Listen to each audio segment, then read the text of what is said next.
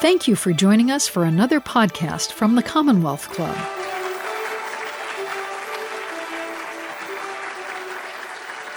Welcome to the Commonwealth Club. I'm George Hammond, chair of the Humanities Forum, which organized tonight's event.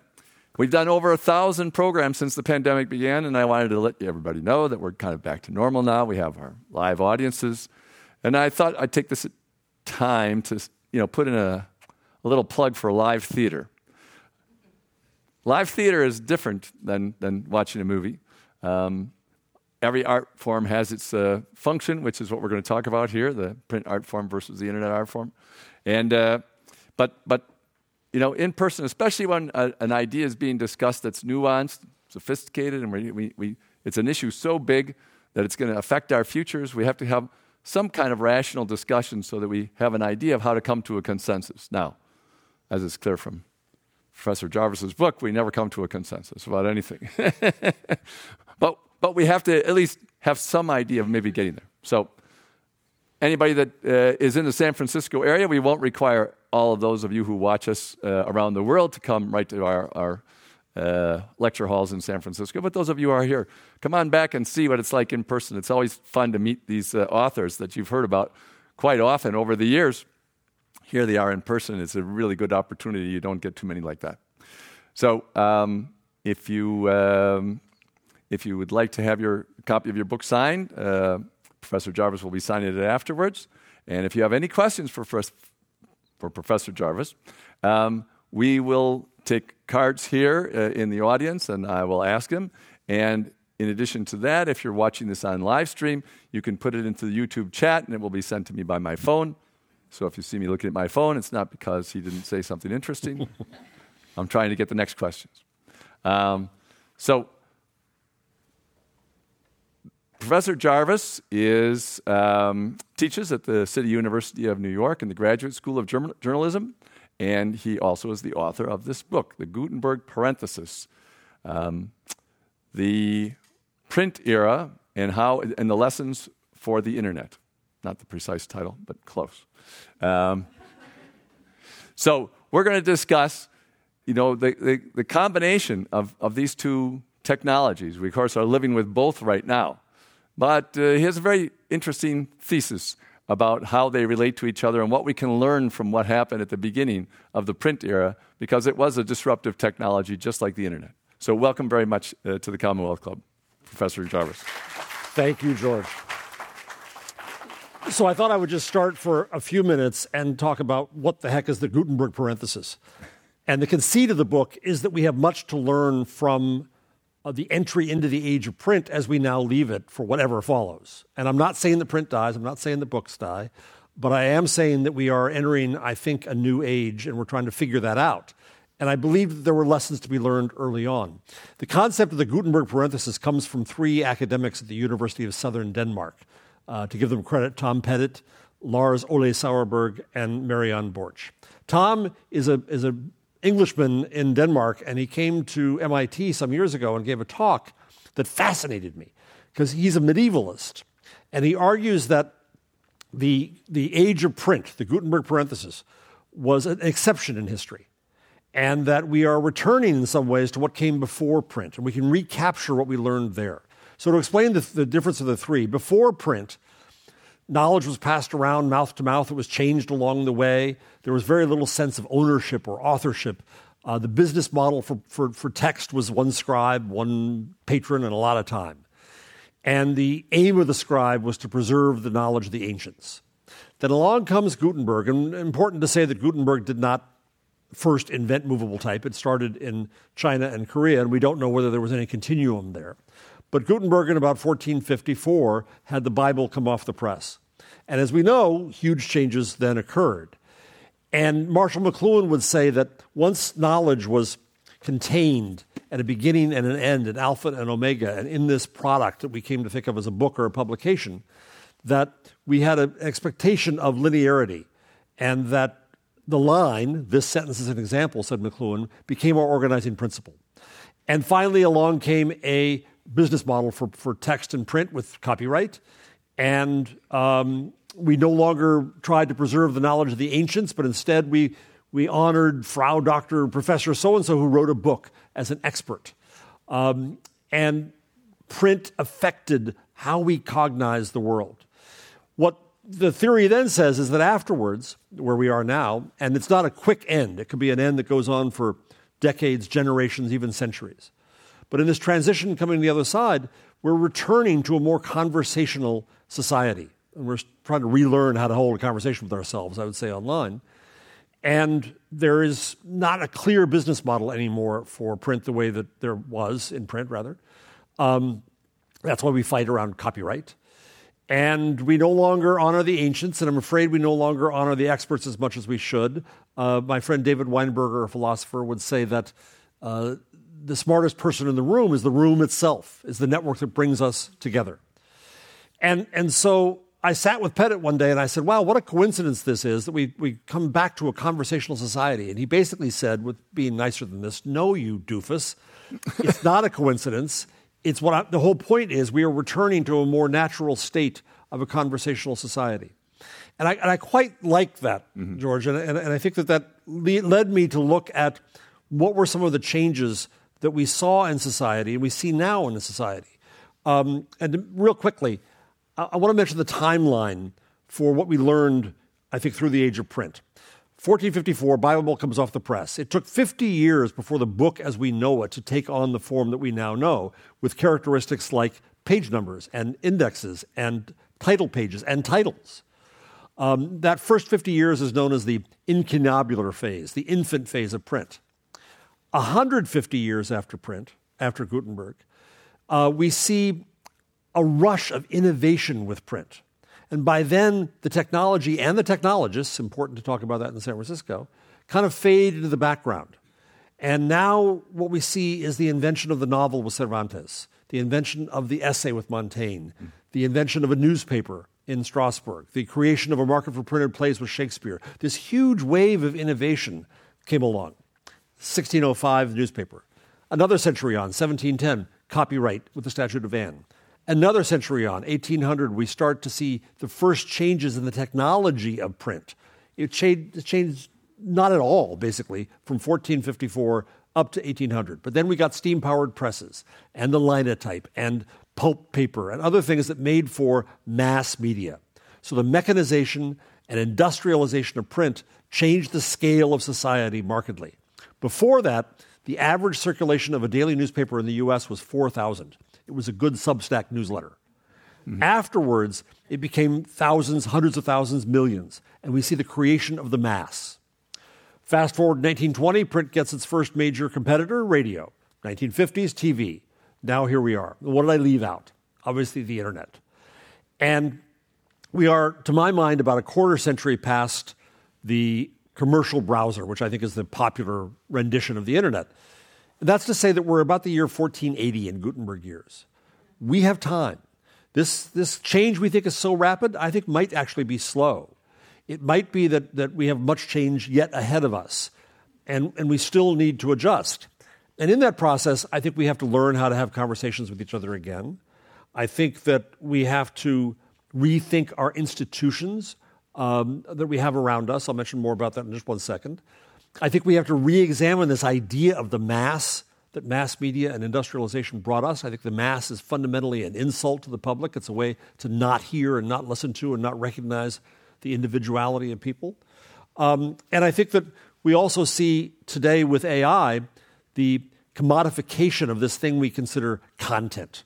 We think content is that which fills books and fills publications and newspapers and magazines. But content, I think, is the wrong description for what we do. We are in a conversation. This is hmm. humanities. That's what we're in right here now. I think that's a far more important way to look at society.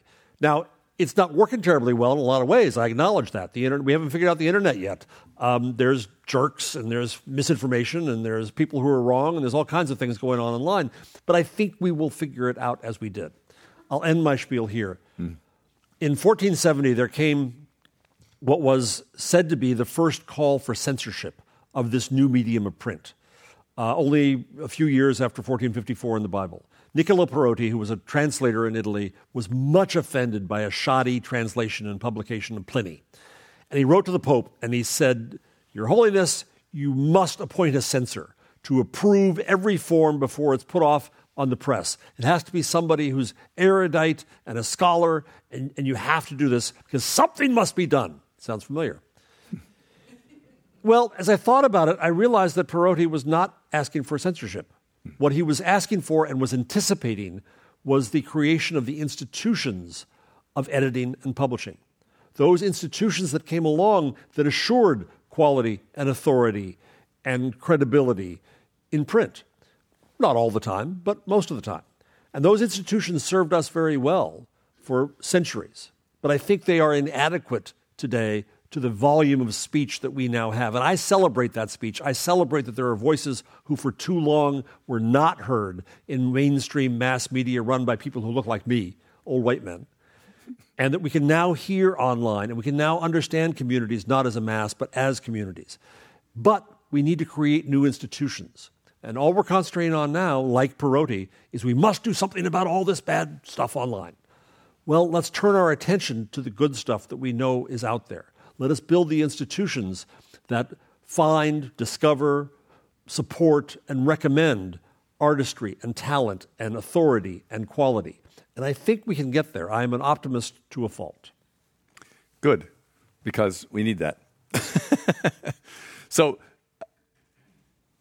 let's talk about this editorialship kind of concept. And, and uh, it was a fascinating thing that the first censor was somebody who just wanted to make sure that sloppy work was disallowed. It wasn't about the ideas in the. Uh, it was it was the sloppy work of right, putting right. it together. The ideas problem would come later, but yes, yes, yeah. So we have these institutions that we're all used to, and we just go back to our childhood before they started to to degrade. Uh, I mean that it's probably not true, but that's the way it always looks when you're old, right? right. Um, but say, who, who, who was this? You know, we had the New York Times, we had the Economist, Atlantic, cetera. The things that the people who are professors and journalists and writers and, and, and thinkers and professionals in general, the professional class pays attention. It's not the aristocratic class anymore because it doesn't quite exist, um, at least outside of England. so, um, we trusted them because they lived up to a certain standard. They tried anyway. So, and you all, you mentioned Cronkite. Well, we don't have to just listen to whatever. That's the way it was. Well, it never was exactly the way it was, but right. Everybody had an agreement. So, I always like this idea of having a batting average. You know that what was the batting average of these institutions, and their batting average, I wouldn't put it at 5,500. You know, but it was pretty good, so that you could count on them, and they were reliable. And whereas their competitors might have a batting average of only 100. So you don't pay attention to them, you pay attention to the stars. I've thought since the internet got started that what, it, what the greatest service, at least for the same group of people, not for everybody else, but for the same group of people, would be a group of highly educated editors who, who would read everything that was out there in, in those magazines and, and, and papers, plus all the individual things, um, and said, This is the best that was available to read this, this week on these topics. And, and also then get the input from all the people who subscribe to that saying, you missed this one. I read this article. It's awfully good. It fits right in. And then they can mm-hmm. give it a yay or nay and pass it on. And it seems that that kind of editorial thing is one of the things that should develop in the future. Right now, who has done it are people with other interests. You know, you could think of Joe Rogan as a brand, a, an editorial brand that, that, that collects information that is appealing to the, his group and even Russell Brand is a brand about you know f- for another group, etc. So that each of these stars of the internet, or or even you know TikTok influencers who get five million views just saying that they like this ice cream at a local restaurant. You know, I don't know how, but they do. Each of those appeal to a certain group of people. And so, in a way, all those voices are getting their own editors by their choice. So, Yes, and I think that the, this myth of mass media, the Walter Cronkite, and that's the way it is, right, was not the way it was for many Americans. Right, right. Um, and I, I, cut my teeth on the Examiner here in San Francisco when it was still a newspaper, and um, I remember going. I, I, was a Sunday editor, and I remember going to brunch on Sundays carrying the New York Times. People would say, "Where did you get that? I hate this paper." And I think I just spent my whole night putting out the San Francisco Examiner Chronicle. uh, thank you very much. But people uh, I, I, think we convinced ourselves in journalism and media that we were trusted, that we owned trust. Right. Well, it's basically because we couldn't hear the public. Mm-hmm. We couldn't hear different lived experiences. We couldn't understand those different perspectives. I have another book coming out later this year, a little tiny book about the magazine mm-hmm. as, as a form. And it was fascinating to look at the earliest magazines. In the US, Harper's was started in 1850, started with a, its mission was curatorial. Mm-hmm. Its mission on the very first paragraph, the very first page, was to say what you said. Uh-huh. We're going to find the best. We're going to find the good stuff out there. Now it shifted over time. They wanted to create their own things, hmm. and, and, and, and, that, and that mission changed. But I think it's a proper mission for the beginning of this new age. Mm-hmm. And newspapers and magazines are still giving you their lava flow of hot takes. Mm-hmm. They're still trying to control the public discussion. Mm-hmm. Whereas I think that the better public service would be to say there are tons of amazing voices now we couldn't hear before. Let's try to find, discover, support, recommend, vet, pick your verb, all of those voices. Um, and I treasure that. Uh, there are, again, there are jerks all over, and there always have been, and there always will be. And we're never going to win at playing whack a mole with the bad stuff. Right. But there are amazing voices out there. And I, I, I celebrate TikTok because I think it's the first platform that is built for collaboration on the internet. And there's amazing people there, and there's great stuff that's happened there. And there's stupid stuff too, and there's very cute cats there. um, and we all need that some, at some point in the day. So I, I don't think that big old media have adjusted properly to this. They still think that they've got to create a product they call content. They've got to try to get your attention to it.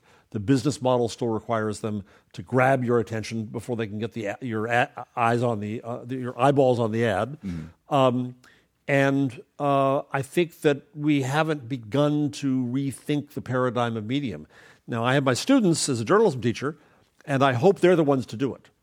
But I taught a course uh, a year ago with uh, a co- colleague of mine named Douglas Rushkoff, an author, called Reinventing the Internet. And the students who were all master's age, uh, we were assigning them to come up with some brave imagination for the future of the net. The hard part was they were all they all came of age in the net we know now, the corporate, centralized, controlled net, not the open source end-to-end net that you and I remember because our beards are gray enough. Right. And so it was hard to get the students to imagine that future if they didn't know that past. Mm-hmm. And I think that it's, that's why it takes time for people to break out of the expectations of their elders, the expectations of the past, the analog of the past, to reinvent that future. And I don't think we've begun to do that yet. Yeah. And I, I think one of the big points that you, you mentioned in your book, and in addition, I, I've thought about it, is that I, I want the professional class to recognize that, that they're 5 or 10% of the audience and 5% or 10, 10% of the voices that are out there. And therefore, what they want and what appeals to them is not what will appeal to everybody. And that, that the internet is for everybody, just like anything democratic. I, I, in general, people are not really over their authoritarianism. Abs- And- absolutely and, not. And that's uh, that's a real big issue with everything that we do uh, in this kind of transformation of our technologies and our politics and everything to democracy. It's like, oh, that's too much trouble. Let's go back to authoritarianism. Well, you know, it's even a, a newsroom can be authoritarian, right? An editor in chief, and I know there's one out here in the past, uh, can be authoritarian. Um, but not him. Uh, no, no, the, the other one is. Um, and and there's a there's a hackneyed debate that I'm very tired of about objectivity in, in mm-hmm. news, and I've long thought that it's it's a myth. There's a wonderful op-ed you can look up by Wesley Lowery, formerly of the Washington Post, who says that objectivity is by its nature a statement of power. Hmm. And it's the, the people in the newsroom, again, who look like me, old white men, who decide that's objective and that's biased. Mm-hmm. And in doing so, in calling someone biased, you're rejecting their lived experience and their perspective. Mm-hmm. What I celebrate now about what the internet brings us is all these different experiences and all these different perspectives. And I don't agree with them all, and I block some of them because some of them are jerks. Mm-hmm. Uh, but and we're not all going to agree, but there's there's a wealth of context and a wealth of different lives that are there to be had.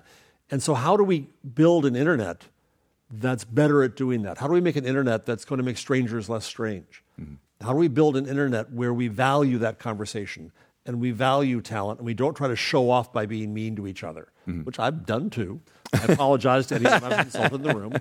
Um, eh, but I think it's early. I think we're trying to figure it out. I think that, that this is part of the, the lesson of Gutenberg is that all of these years, the public conversation and public discourse were controlled. Mm-hmm. And now they're not. And I think there's this release of energy that says, oh, good, now I can say what I wanted all this time. And I hope we get past that. Uh, we may not. Before we go back to Gutenberg and, and the start of the print era, um, just one last thing about this big issue about the internet. And that is, if people are going to transition to all voices have it, we shouldn't be surprised that people with their new voices that they haven't been able to express are going to imitate exactly the authorities have been doing prior. And the authorities have been canceling all of their voices.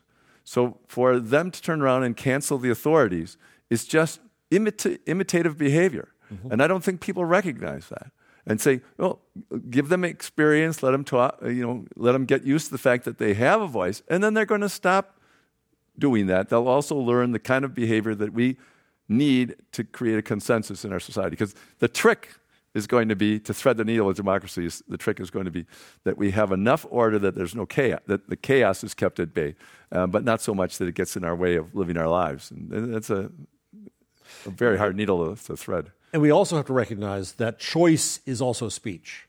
That when the editor of the Chronicle or the editor of the Atlantic decides what to put in and what not to put in, that choice is their speech. And to, um, to insist, to compel them to carry speech, as certain politicians in Florida and Texas are trying to do, is not freedom of expression. Right. Uh, to not choose to carry their speech is not cancellation. To disagree with somebody's speech is not cancellation. This cacophony we have is the sound of democracy, and we're not used to it because things were so controlled. Because Walter Cronkite told us that's the way it is, and that's all we had. Um, and and I think one of the skills we have to get is to ignore the idiots. I think we've lost that ability. The idiots are now amplified all over on media, and you know, look at what happens now. Every si- it was bad enough that news organizations were writing an entire news story about every single one of Donald Trump's tweets. Now they're writing news stories about every one of Elon Musk's tweets, which is almost as bad. Um, why? Why amplify it? Why give them more attention? Because there's this business model and thirst for more content, more content, more attention, more attention, and it's leading us down a hole.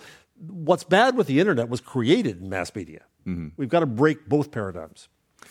So I just I'm going to violate what I said before and, and, and say one more point about this, or ask one more question about this. So we have this mass media problem, and and the internet started off free and then became this.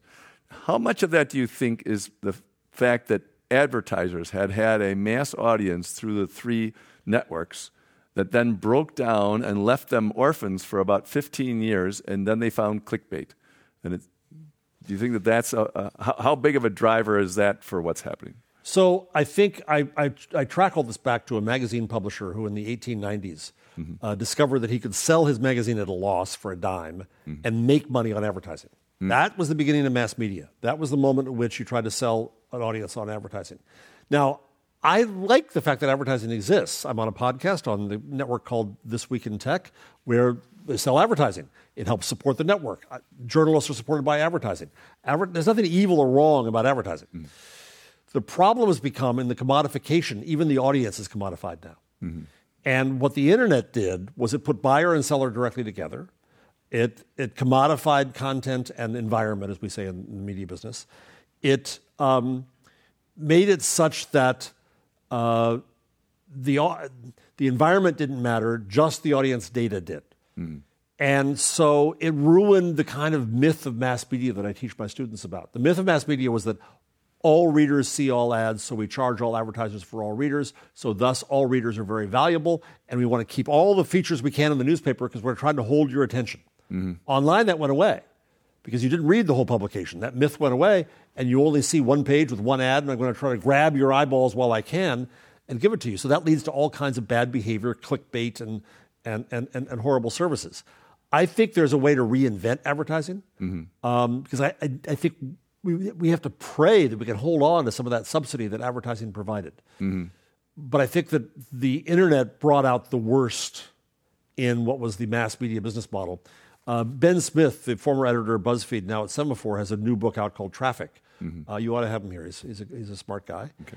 And um, he talks about the apotheosis of this need for traffic.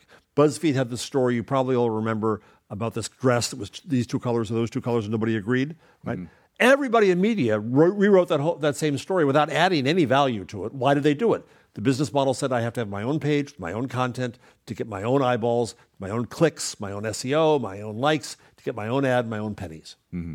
And that's what lead us, leads us down now to this horrible commodification of content. And I think the only way out of it is number one, for people to recognize quality again. Number two, uh, in the business. Mm-hmm. Uh, number two, for us to recognize the value of community and different scale, mm-hmm. um, and see if we can rebuild the media business around that. All right, so let's get to Gutenberg and, and the, the beginning of the print era. And uh, I think maybe not every single detail because the book is so good on that, and I want everybody to buy the book. But the amount of science that went into figuring this out, uh, you know, it was, and, and, the amount of different skills that he had to put together. Just tell the story of, of a, a little bit of what he did. So I teach entrepreneurial journalism, so I'm fascinated by entrepreneurs. And Gutenberg struck me as the Ur entrepreneur. And as I, as I looked at it more and more, I was fascinated with the idea that, that he had to uh, meet all kinds of technological challenges and financial challenges mm. to start the book. Technolo- the, the press was the least of it. The most interesting part, in great measure, was the creation of a handheld mold to make type. Yes. So you're not going to see this on TV. You're not going to see it in the audience, but I'm still going to hold it up. In my hands is this little tiny piece of metal. This is the letter R. You think about it that this little tiny piece of metal was how every bit of text in all of the world was set in type and printed for 450 years. One damned letter at a time. You had to make the letter, which is an incredible task itself. You molded the letter on top of a piece of steel. You pounded that piece of steel into copper. That became a mold. You put that mold into a handheld mold. You pour uh, metal into it. The metal had to be just the right formulation of lead, tin, and antimony so that they could make it very fast. And then you make all these letters. Well, then comes time to set the book. You take the letters one letter at a time and you set the book that way, right? Then you print the book. Then you can't afford too many of these letters, so you got to put all the letters back in their pukas in the typecase, uppercase and lowercase, uh, as it was invented. And then you, if, if the book sells, you got to do it all over again. That's how text and print were made for almost a half a millennium. Mm-hmm.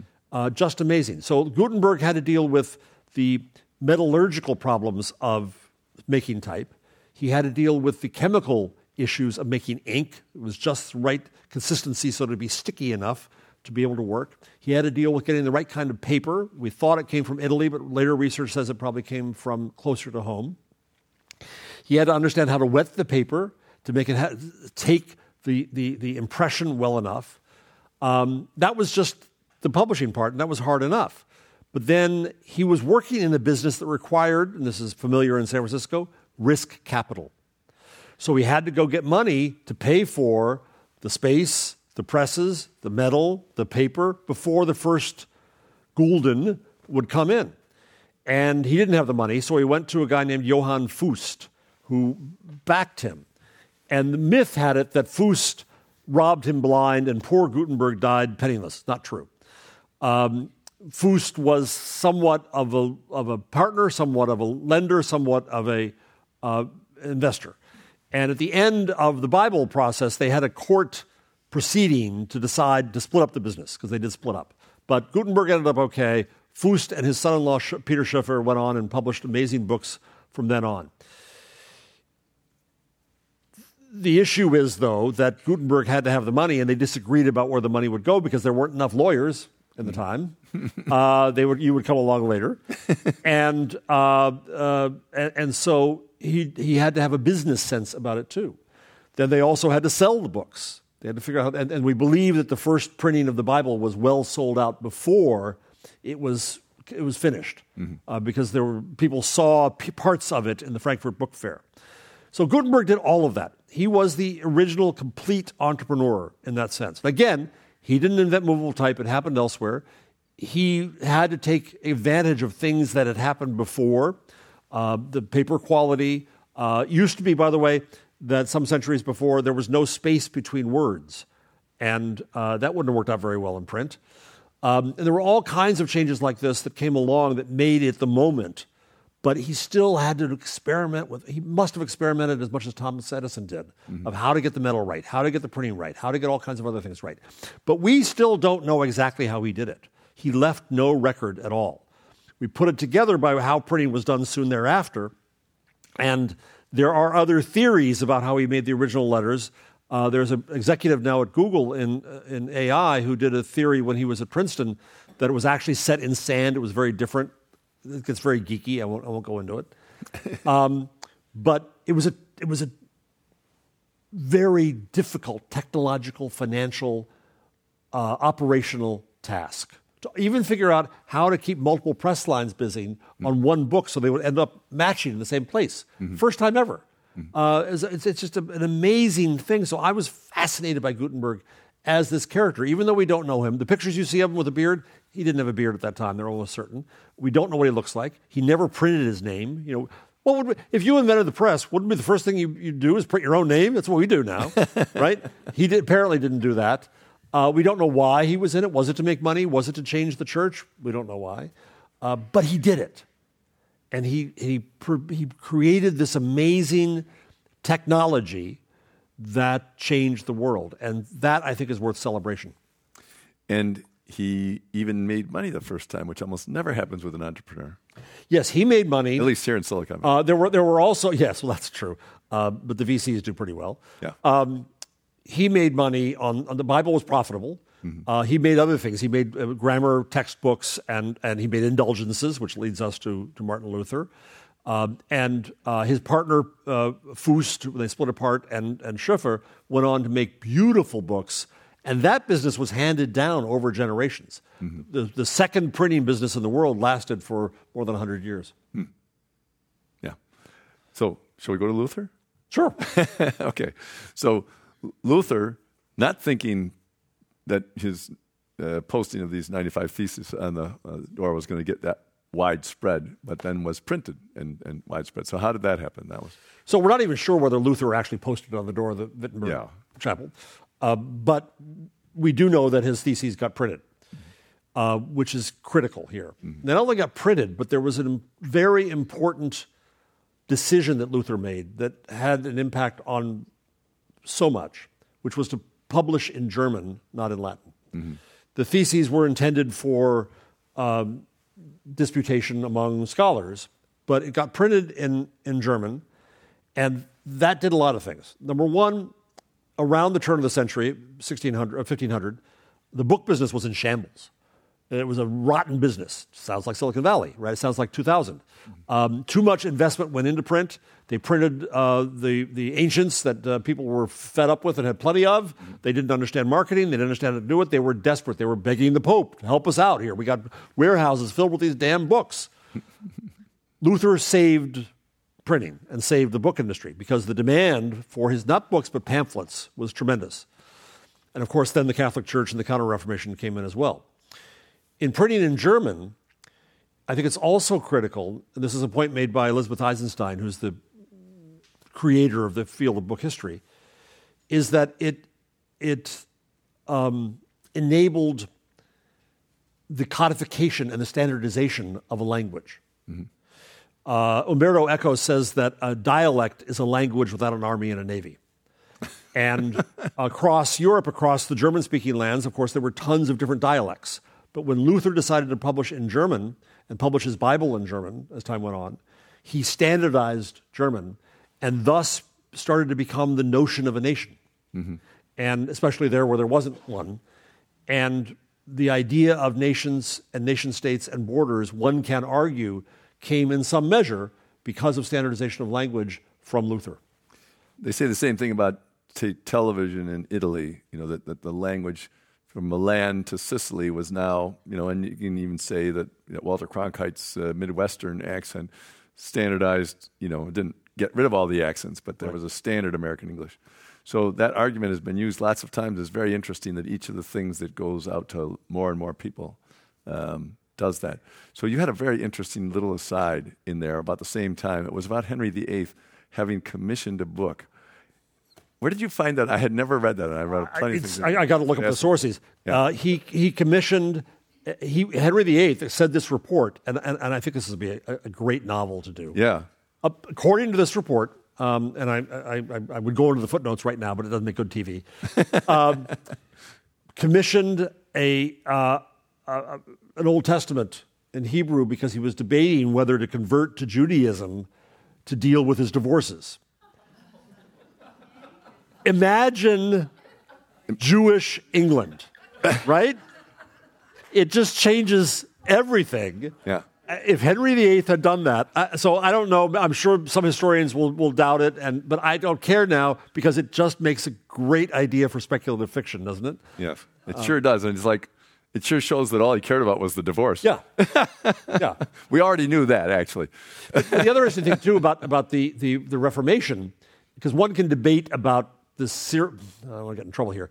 One can debate about the roots of the Reformation in England because of Henry VIII. Mm-hmm. But with Luther and company um, in Europe, it was a whole different beast. And one might argue that we have ahead of us a Reformation and a Counter Reformation.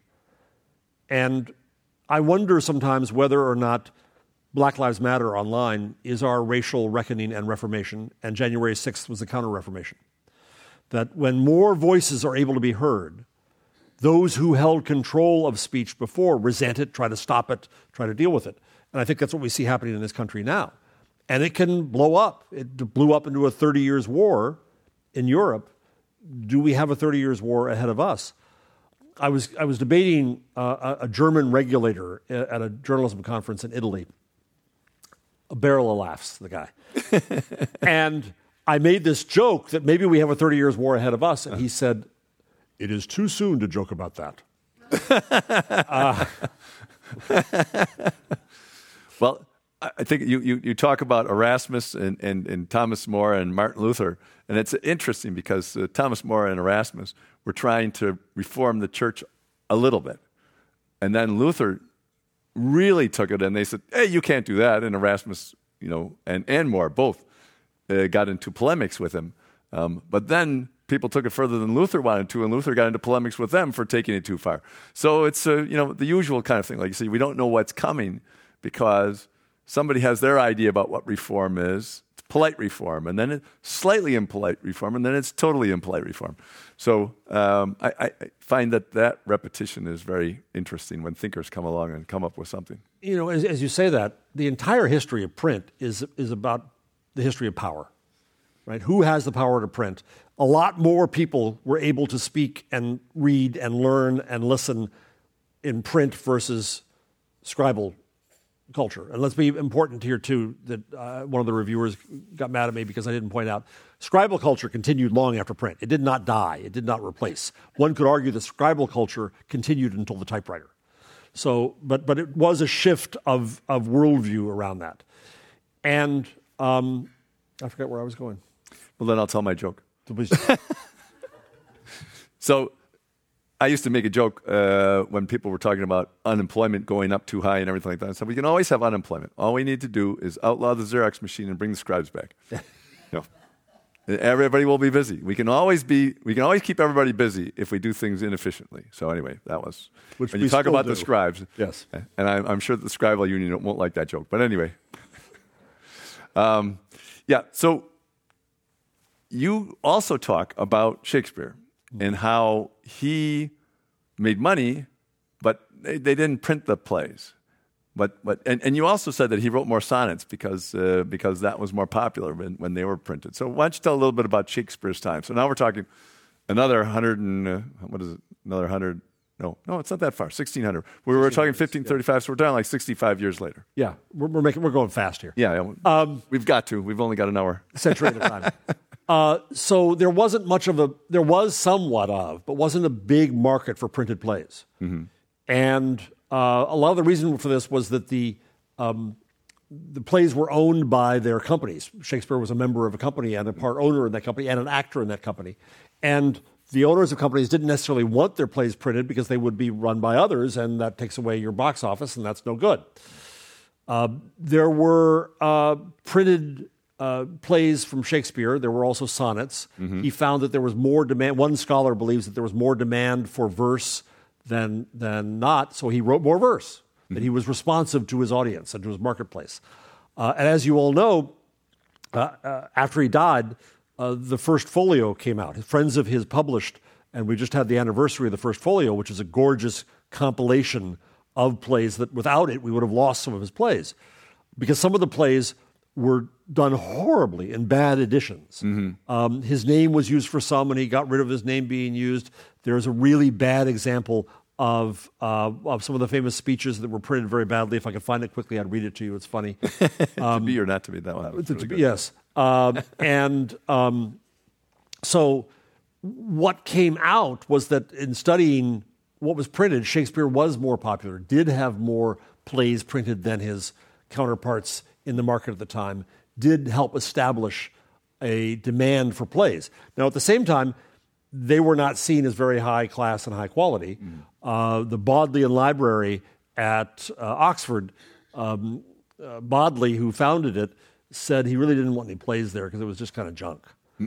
a few once in a while, but he didn't necessarily say who. so, so it's also interesting, I think, how the culture changes and accepts new forms as it goes on. You mentioned in, you know, to- to- on that point that poetry was far more popular before the printed word, and, and after printing, uh, prose uh, took over. You want to explain why that might have been? Memory. Memory. right? I mean, you go back to Plato arguing that the, the writing was going to ruin us because it would ruin our memory. Uh, the same view was that the same thing would happen out of print because people remembered things through verse, through rhyme, and there was less need to remember. Right? Same need we have now is we don't have to remember anything ourselves because we have Google. Thank you very much. We don't have to spell anything because we have Google. um, we don't have to add anything up because we have calculators We don't need to know geography. uh, because we got Google, Map, Google Maps. so um, uh, that too changed the nature of culture and of text. I'll say one thing about the, the, the Plato thing. It's one of the he, he was an ironist. I mean, he had a lot of satire in it. So he's he's writing that writing is going to ruin our future. Just like just like when he has Socrates say, "Don't write anything down that I say because you know that ruins the authenticity of it." And he's obviously writing it all down because he doesn't believe his teacher on that one. Irony was alive. Yeah, yeah, absolutely. So, um, so Shakespeare had uh, his day, and now why don't you talk about Montaigne because uh, that's another uh, big movement, a big shift. Again, these, these four, the, the, the Cervantes, Montaigne, Shakespeare, and the newspaper, all came within a few years of 1600. Mm-hmm. And Montaigne is fascinating because um, he was the first by some, he, he invented the form of the essay. He mm-hmm. used, he created the name of it, of the essay. He wasn't sure who he was talking to. Mm-hmm. He was talking to himself, he was talking to a friend, or he was talking to the world. And there's wonderful books. Sarah Bakewell wrote a wonderful book about, about Montaigne. And there's a lot of great quotes I have in the book about people who say that he still feels fresh to this day. He still feels like he's talking to our lives today. Um, and he created this form of the essay. Now, one could argue that he also raised the bar for inclusion in public discourse, that you had to be a writer. You had to know how to write to be respected, uh, because that's, in a sense, what Montaigne did. And I think it's an interesting contrast to get way ahead of us ourselves that AI comes along and does a pretty good job of writing. And people like me who say, I'm a writer, I'm special. Well, maybe I'm not so special. uh, maybe um, that's not the essence of what the skill is. Maybe that's not what it's really about. And so Montaigne fascinates me because he sets something in motion. Other amusing point is he's also kind of the patron saint of bloggers. Talk about yourself a lot, and, uh, and as a blogger, I appreciate that. Well, I'm going to go to a question from our online audience because it's about uh, AI, uh, since you just mentioned it. Question is What are your thoughts on ChatGPT AI? What are your concerns about the growing tech affecting journalists and journalism? So I went down to Google this morning, uh, and I one of my, my first book was a book called "What Would Google Do." So I'm I live la vida Google. I carry an Android phone. I'm fine with Google. I, I think they're a fascinating company. Um, I think that the rush to AI is mistaken in many ways. Mm. Uh, machine learning has been around. That's how we get Google Translate. That's how it knows what word we're going to say next. Um, that's how uh, Maps works. All kinds of things work around AI, and it's and it's machine learning is very very smart. I think that's a dumb thing to say. uh, machine learning can do lots of things. Um, so I, I, I, I, welcome that. The rush of attention that came out with ChatGPT and, and, and the um, large language models, I think is misplaced in a lot of ways. First, I think it's a mistake for Microsoft to have put it into Bing because people expect it to give back facts and it doesn't know how to do it. All it knows how to do is predict the next word. That's all it does. Mm-hmm. And it does that well. It's not hallucinating, it's not making mistakes. It's just predicting a word that comes out of our own cliches of, of our world. Um, there's issues, obviously, about the bias that is inherent in it because it's the bias inherent in everything that it reads from everything online of who had the power to publish before. Mm-hmm. Um, I think that some companies are rushing to make more content out with AI, but content is fundamentally commodified. We already we have lots of content. We don't need more content for content's sake. Mm-hmm. But that's what the business model produces is let's let's junk it up. I think it commodifies it badly. However, I do think that there are some interesting things to come. Today at Google, I saw what is now called uh, Notebook LM, uh, previously called uh, Project Tailwind. Steven Johnson, who's a wonderful author who lives in the Bay Area, uh, is down there now as the editorial director of this. And it's not trying to create content. Mm-hmm. It's trying to help the content creator. Mm-hmm. I find that very interesting. What uh, Notebook LM does is you can give it documents. It will come back, it can summarize them, it can create a glossary out of them, it can answer questions you have about them, it can help you organize your thoughts around them. Um, as somebody who's not very organized, I wish I'd had it for, for this book. um, so I'm, I'm okay with those kinds of things. What worries me most about AI is first stupid uses of it. Mm-hmm. Uh, you might have heard the, the lawyer, uh, the poor schmuck lawyer who used ChatGPT mm-hmm. to f- do a court filing. I went and covered his hearing before the judge and sat there. Uh, you, as an attorney, would be fascinated I think, of having, having sat there, where um, the lawyer's lawyer, and yes, when your lawyer hires a lawyer, you know you're in trouble. the lawyer's lawyer said to the judge, Oh, thank you, Your Honor, for showing the world the danger of ChatGPT. And the judge said, I did not set out to do anything of the sort. And the judge said, I've heard you talk a lot today about a mistake being made. And yes, there was a mistake being made that the lawyer first went to ChatGPT. But then, when he was informed by opposing counsel and by the judge that these cases that he had cited didn't exist, what did the lawyer do? He went back to ChatGPT. Are these real? then he went back to ChatGPT again and he had it turn out the cases themselves, which were gibberish in the, in the words of the judge. The problem was not the technology, the problem was the humanity. The problem was the bad use of the technology.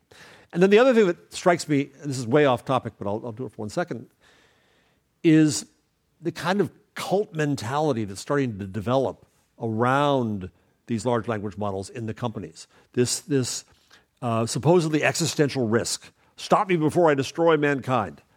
It's bull. It's absolute bull. Um, and, and if you want to read more about this, go to Timnit Gebru, who was one of the people who was fired from Google from, from the um, AI uh, uh, team, and a guy named um, uh, Émile Torres. And the two of them together uh, talk about long termism and these other philosophies that I find prevalent among these AI worshippers that I think are themselves dangerous. Because what they say is we have to pay attention to all the, all the future of humanity, uh, 10 to the 54th people in the future. Mm-hmm. So the, you all don't matter so much now. and that's disturbing, and it leads to a lot of, I think, dangerous thinking. So the tool is fascinating. The tool can be used by journalists well, but I think that it will get cooties first, as we used to say in third grade, uh, because people will misuse it, and because the people who bring it out are are uh, egotistical.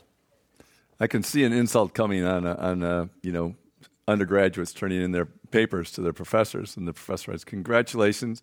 I can tell you didn't use ChatGPT because your writing is so bad. Yeah. that would be so embarrassing. anyway, um, but, but the other thing about ChatGPT that I find fascinating, going back to Montaigne, is that I think one interesting use of it, of, of large language models, not just the brand, is to extend literacy. Mm-hmm. Right? I'm, I'm a writer. People will listen to. I'm here right now because I write. Right? Well, that's a position of tremendous privilege that, that I sit up here right now with you because I have that skill, or some of you may disagree, but I got printed. So. Whereas I think that what, what these large language models can do is they can help people who are intimidated by writing, which is most people, mm-hmm. to tell their own stories, to illustrate their stories, to, to say what they want to say, mm-hmm. to do the code switching that is necessary to the snobs of the world about language. And I think there's an opportunity to extend the power of writing to more people. Um, we'll see. It's almost like a very fancy and sophisticated version of Hallmark cards because because that's what people do to express their emotions ah. to other people. You know, they they have to have somebody else have written it for them. I thought you were just saying that it it, it, it turns out the worst of our cliches. No, no, no. I, think it's you know people. You, you said people are, are intimidated by expressing yes. themselves yes. emotionally, and especially in writing, and that's a fairly large part of the population. And and then these services are there to help them, and so I, I, didn't mean it as an insult. I meant it as a. It's kind of the, the new Cyrano de Bergerac. Yeah, yeah, this is yeah, exactly, even better.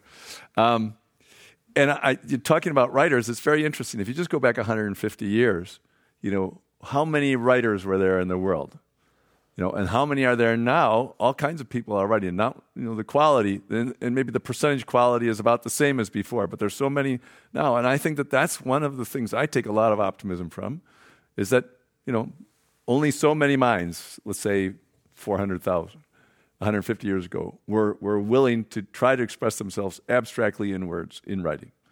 And now it, whether they're better at it or worse at it or whatever, it's millions and millions and millions of people. And that's, that's an advance for human civilization, I think, for people to, to not be intimidated and to try to do it. Yeah, I, I, really think it is, and, and, and, and to be creative. I, as I said, I celebrate TikTok because of the collaboration. I celebrate YouTube. Uh, and there's, again, there's a lot of stupidity there, but there's some really good, interesting stuff there. Um, and, and I think that the fact that young people today can express themselves mm. in all these ways. And I'm also fascinated that we go back from, you know, the alphabet and the letter, and now we have augmenting alphabets in a way between emoji and memes, mm-hmm. uh, which also kind of extend literacy in new and interesting ways. Yeah, I love I love the uh, where the emojis are up next to alphabets you know, and it's the hieroglyphs and Chinese characters and the emojis from, again, going back to where we were before yeah. to express something else. And uh, why don't we talk, uh, we'll go to the questions uh, right away after that, but why don't you talk a little bit about this, the idea again, what it was before that printing, and now we're coming back to it again, just the voices, uh, except for on a totally different scale. Because what you're talking about is village life, basically, before. The, the people probably were, I mean, they they were restricted by the religions and the ideas that, that were imposed, but they didn't pay that much attention to them. well, let me be clear that the technology is not determinate. I'm not a technological determinist. Yeah. I don't believe that, that, there's a set path that comes from the technology. Um, and though I'm an optimist, you can hear, uh, I'm not a fool, and well, someone might say I am, but uh, I am an optimist to a fault. But I don't believe that we're doomed. Neither do I believe we're headed to utopia. What I do believe is that we have choices to make, that we are responsible, all of us, for the future of the internet and society mm. upon it. And so it is worthwhile to listen to and learn these lessons from history in the past. So the, the, the, conceit of the Gutenberg parenthesis is a handy way to do this, to ask what were the presumptions of print? What, what made that print age the print age? Um, there are those who argue there's no such thing as print culture, but I think that we were definitely influenced by print, and it became a if nothing else, a metaphor for so much in life. You turn the page, right? Mm-hmm. Um, and, and so, what I think comes next is decisions to be made about the society that we want to build in this new reality where everyone can speak. They could all speak before, but now they can be heard. Mm-hmm. Um, some might say, well, there's too much speech, but I, I say, who's going to decide whose speech is too much? Mm-hmm. Um, some might say that, that we're, we're corrupted and awful. Uh, we figured out print, after a 30 years war and a few peasants' wars and a Reformation and a counter Reformation, I think we'll figure this out too. I hope without as much tsuris mm. and difficulty. Mm-hmm. Um, but it's not a set path. The point is we have choices. And we've got to make those choices based on the privilege we have of learning back from what happened in, the transition into the age of print. And it seems that one of the crucial parts of making that a, a, a, greater success than it will otherwise be is for the professional class to recognize that their voice is not going to disappear just because somebody else is talking, and that their group of thinkers and talkers and discussers and the scientists discussing this not none of that is going to go away. It will all be admired for what it produces, even if the other people don't take part in it, and uh, and that this method that we have, these technologies that we have, is going to make sure that everything of any interest is still there. I always think about architecture that's been lasting for a long time, and you could tell, uh, you know, the Pantheon is still standing in, in Rome after 2,000 years. And people say that's a miracle after 2,000 years. It's not a miracle of architecture, it's a miracle of the committee that runs that place. Because f- at least 15 times they had to decide over 2,000 years it'll cost us more to keep this the way it is than to rip it down and build something new. But we're going to spend more money and keep it. And that's when Rome was high and when Rome was down in the Middle Ages when only 30,000 people lived there. And, and I know committees. I, I, I find that to be miraculous. yeah, and I think another way to look at this is institutions. And, and I think that institutions were created out of print. I've talked about editing and publishing and copyright. Uh, I could argue that copyright is outmoded now. Uh, in the book, I, I propose a, a, different model that I call credit right for, for collaborative strings of creation. Um, I think there are institutions we want to support and preserve. The library, for example, I think is critical in this age. There are institutions we need to update, like copyright. There are institutions I mentioned in the book, like uh, I would not have guessed that policing in prisons would have been so challenged by public speech mm-hmm. uh, on the internet. I think we have to create some new institutions that help us, once again, as I've said before, find and support quality and creativity online. Uh, those institutions are our institutions. They are the ones that we as a society agree to create or to tear down. Absolutely. All right. So, uh, if anybody in the audience has a question, you can. Or an argument or a challenge. Anything is fine. All right. So, um, the uh, maybe if we don't have cards, uh, Dan will bring you a microphone, and I'll, I'll ask a question first before we get to that off of the. Uh, I'm happy to internet. be in dialogue with uh, people. But we need, yeah, but we need the microphone. Microphone, yep. Yeah. What is the biggest challenge facing journalists today? That's a question from our online thing. Everything. I always love these questions, you know. Yeah. Um, everything. I'll get back to you in an hour and a half. Right, right. um, the well, if, if that person were here, I would pull the the teacher's trick of saying, "What do you think it is?" um, That's why it's online. Uh, exactly. uh, hello, person. Um, so I teach journalism, as you know. I've been a journalist uh, my whole career, uh, which has been a long career, and I have a bit of a crisis of my profession of late. I'm working on the next book about the internet, and, and it turned into, um, in great measure, a critique of moral media's moral panic about the net, mm-hmm. which I think has been not productive.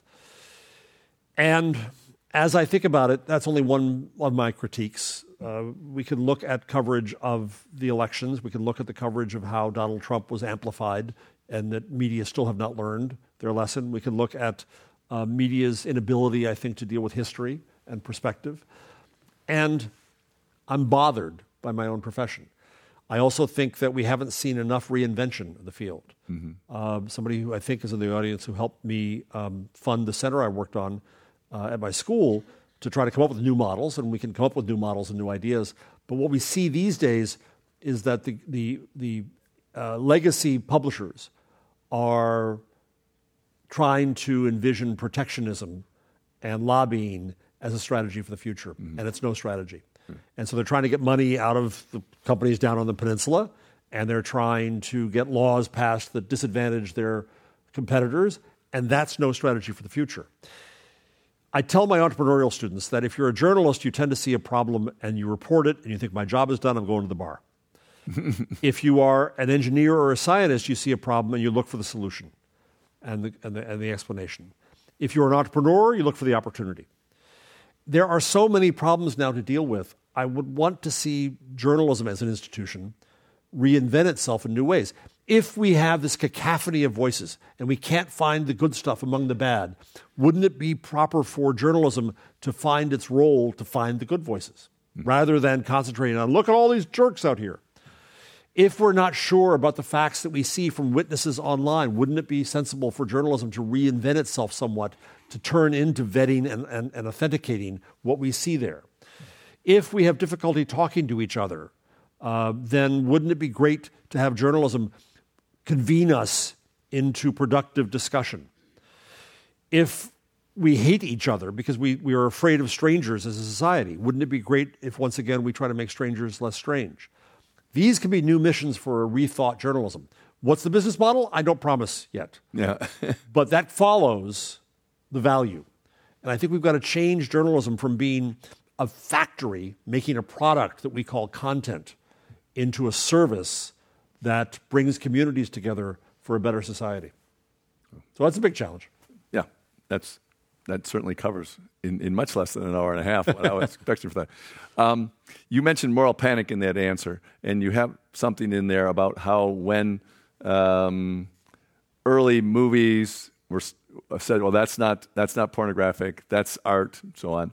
And there was a moral panic about pornography and illegitimacy that, that that would take over. That was in the 60s, early 60s. So, what do you say to people who say that moral panic was justified because the illegitimacy rate at that time was 3%, and right now it's 40%?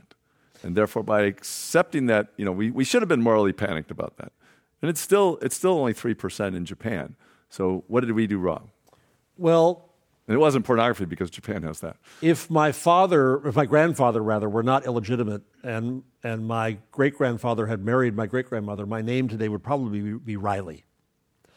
so I think to call human beings illegitimate is itself a really kind of sick symbol of what we think of as morality in society. Mm. So that moralism to say that's wrong and we're going to condemn it, we're going to condemn the people around it is what we get wrong too much. The problem I have with moral panic, and it's a running joke on This Week in Google, the, the podcast I'm on, that they now have a graphic that goes up every time I say it. Mm. Um, and I get accused of saying it too much, but I don't say it nearly enough. Here we go again. So um, the problem with moral panic is its simplicity. Mm. It's simplistic. It says that, oh, I've found the cause for our ills in society, and I've found the folk devil who's causing it, and I'm then not going to investigate further into the deeper causes. The internet did not make us racist. We are a racist society. If we turn off the internet tomorrow, racism and bigotry and sexism and hate do not go away. They were already here.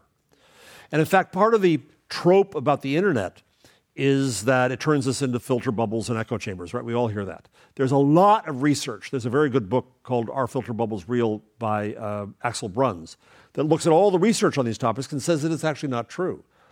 There's a, uh, a social psychologist in Denmark named Michael Bang Petersen whose theory with his research is that the filter bubbles we live in are the ones in our real lives.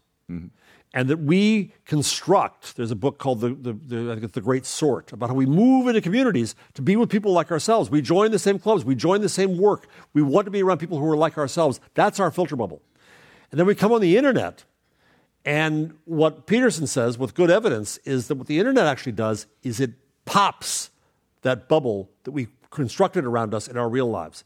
It, it exposes us to people that we think are strange, that we don't like. It gives us a mighty stock of spitballs to throw at them. and but the internet didn't make us hate. We brought that hate to the net, and the net was a convenient place where we could see the object of that hate because we weren't exposed to those people in our filter bubble. So, what do we do about that? We've got to figure out how to expose people to people better.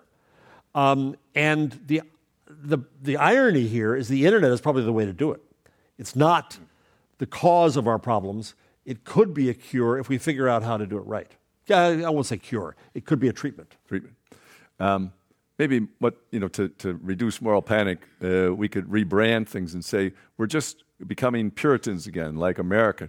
Because I, I love the pro- professor at one of the Boston universities did a study and found that um, 47 percent, something like that, of all the births in the Puritan uh, villages were within six months after the marriage certificate. Went back and looked at all the birth dates and all of the marriage certificate dates. So we could just say we're all being Puritans. Again. Yeah. yeah. I, I think that, that, should take care of the problem. That's true about culture too. Yeah. Right? If, if, you look back at, at, at, previous cultural panics about media, um, uh, there was the snobbery that existed, uh, things that we now love. Rock music, for God's sakes. we had someone. We have a, a, a microphone for her? Yeah. Thanks, Dan. Sorry.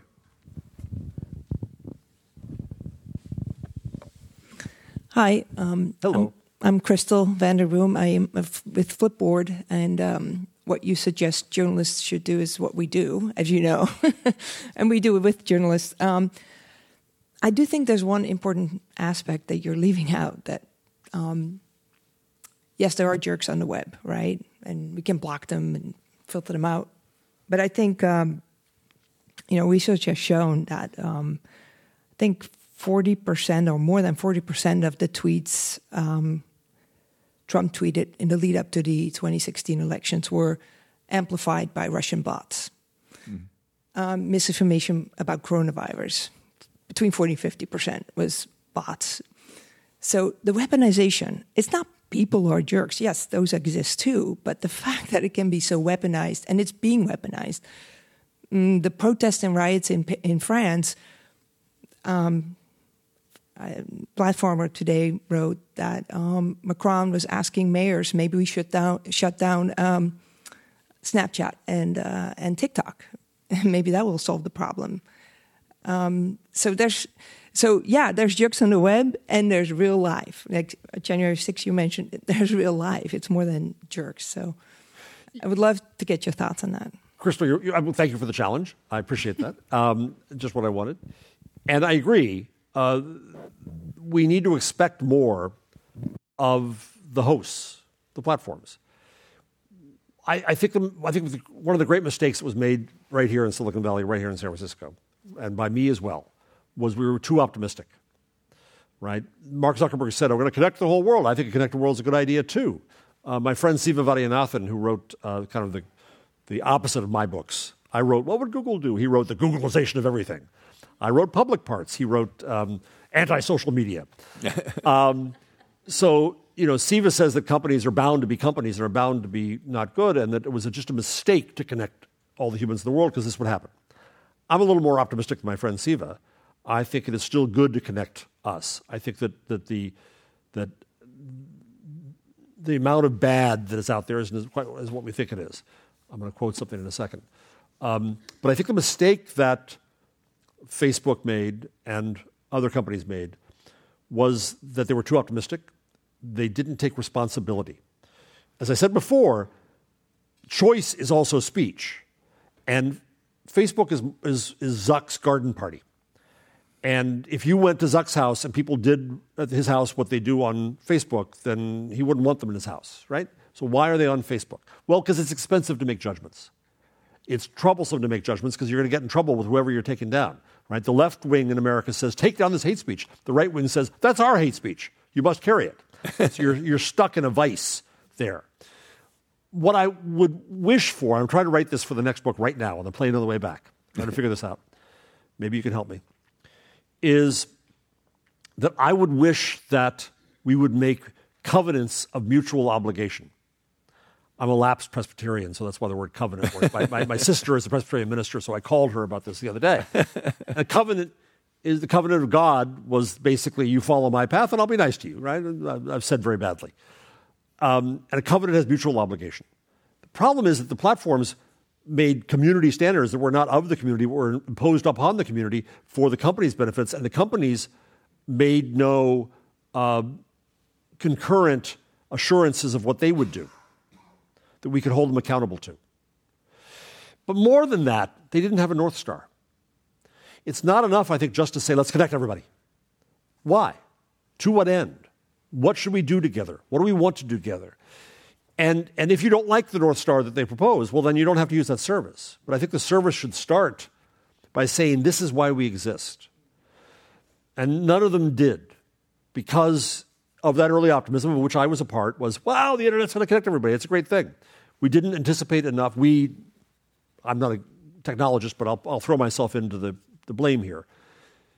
Didn't anticipate enough the manipulation, the organized manipulation that would occur, and the resources that would be necessary to deal with that. I started a whole bunch of newspaper sites for advanced publications. And I remember the day uh, that we saw that we started forums for all kinds of high school wrestling.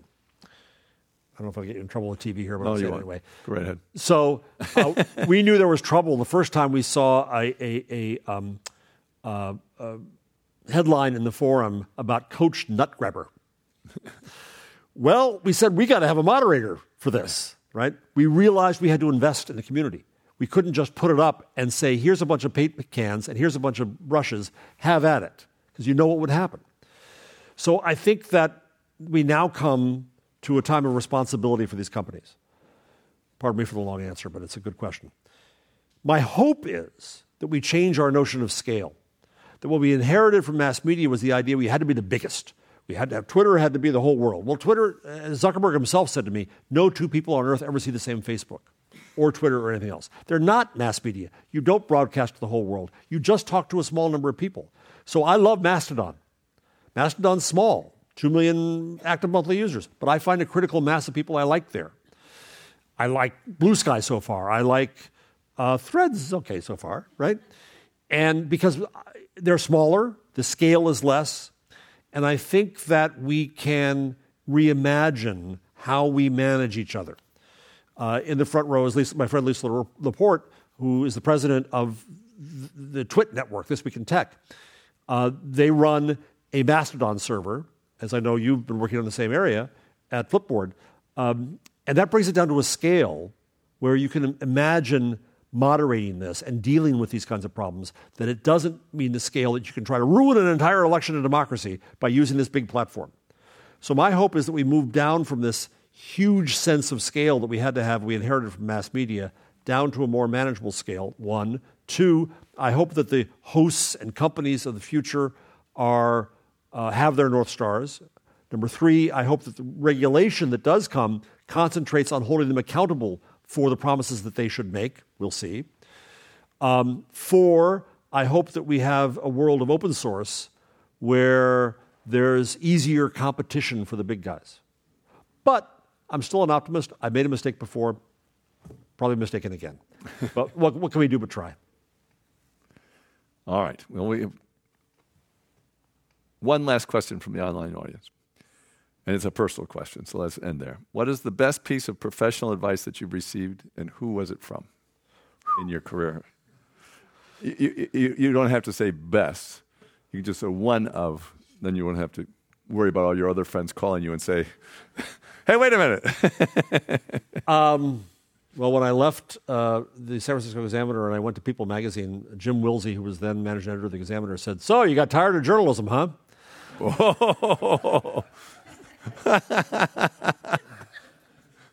um, it's really hard to come up with the best.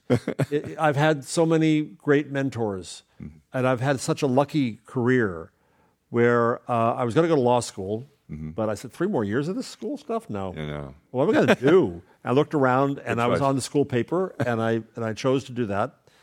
And I had a, much, a bunch of very lucky breaks. And I came to um, San Francisco as a young guy, and I was the Sunday editor of the San Francisco Examiner Chronicle. Nobody liked it, but I had fun doing it. and uh, uh, I was made a columnist. I was the 87th uh, sacrificial lamb against Herb Caen. You, you the older ones you know. Um, I went to New York, and I got to start a magazine. Um, and I had great mentors along the way. Jim Willse was one. Pat Ryan, who was the editor of People when I was there, was another. Um, and I could go on and on and on and on. And then some of the deans I've worked with at my school, and I've learned from my students as well. I think the most important lesson I've learned, I'll put it that way, is the value of listening. I've had the privilege of starting a degree with my colleague Carrie Brown at, at CUNY in, and at, at the Craig Newmark Graduate School of Journalism. I should be clear to say that name here in the city of all cities. um, my friend Craig, uh, in engagement journalism, which is all about listening to the public, about listening to communities we serve, about not thinking that we just broadcast and that's all we do. Um, that changed my view of all of this. I, I, I guess the moment that changed me. Sorry, you asked for autobiography, and what do you Yeah, got? absolutely. Um, I, I was at the World Trade Center on 9 11 and survived, obviously, uh, and chose to write about that a few days later and start a new blog. And a friend of mine, Nick Denton, sent a post that I'd written to some friends in LA who had a blog, and they wrote about it and they linked back to me, and I wrote about it, and linked back to them. And that was a moment that said, wow, it's a conversation. Hmm. It's happening in different times and different places. But that's the proper view of media. Hmm. That's the proper view of media since the beginning that we can recapture now is the idea that it is a conversation. The conversation that you and I are having right now mm-hmm. is a model for what we all want to do with these wonderful new tools. And yes, we're using a stage and spotlights and a camera, and I'm in the position of privilege and I'm talking, I'm not listening to you because I have the stage. Nonetheless, we have a pleasant conversation, and that is what we want out of society. It seems that's what the cultural conversation has been forever. Um, Plato was talking to Montaigne and to Shakespeare, and and then later on, they're, they're all talking to each other because almost all of them have read each other. And, and I think that that's what the whole idea of writing in the first place was, in order to get your thoughts out to uh, an audience who will really thoroughly appreciate it, and, and another audience who will appreciate it, and another audience who will be slightly entertained by it. but who also will all- challenge you and and and bring their experience to it and enter into a dialogue and public discourse. because yeah i mean i think that's why i mentioned plato first was because he wrote in a way saying okay here's a whole bunch of different points of view. You know convince me. Give me an argument. You know i'm, I'm interested in trying to be wiser and, and a conversation with other people is how i'm going to get there. Yeah. yeah. just like tonight. Thank you, George. thank you very much. And so ends another event at the commonwealth club in our 121st year of enlightened discussion. Thanks a lot for joining us. Hope to see you in person sometime at another event. Good night. Thanks jeff You've been listening to the Commonwealth Club of California. Hear thousands of our podcasts on Apple Podcasts, Google Play, and Stitcher. If you like what you've heard, please consider supporting our work and help us bring 500 programs a year to listeners like you. Go to commonwealthclub.org/donate. Think your way around the world with our travel programs to exciting domestic and international destinations. And when you're in the Bay Area, please join us live at our events. Thank you for listening and for your support.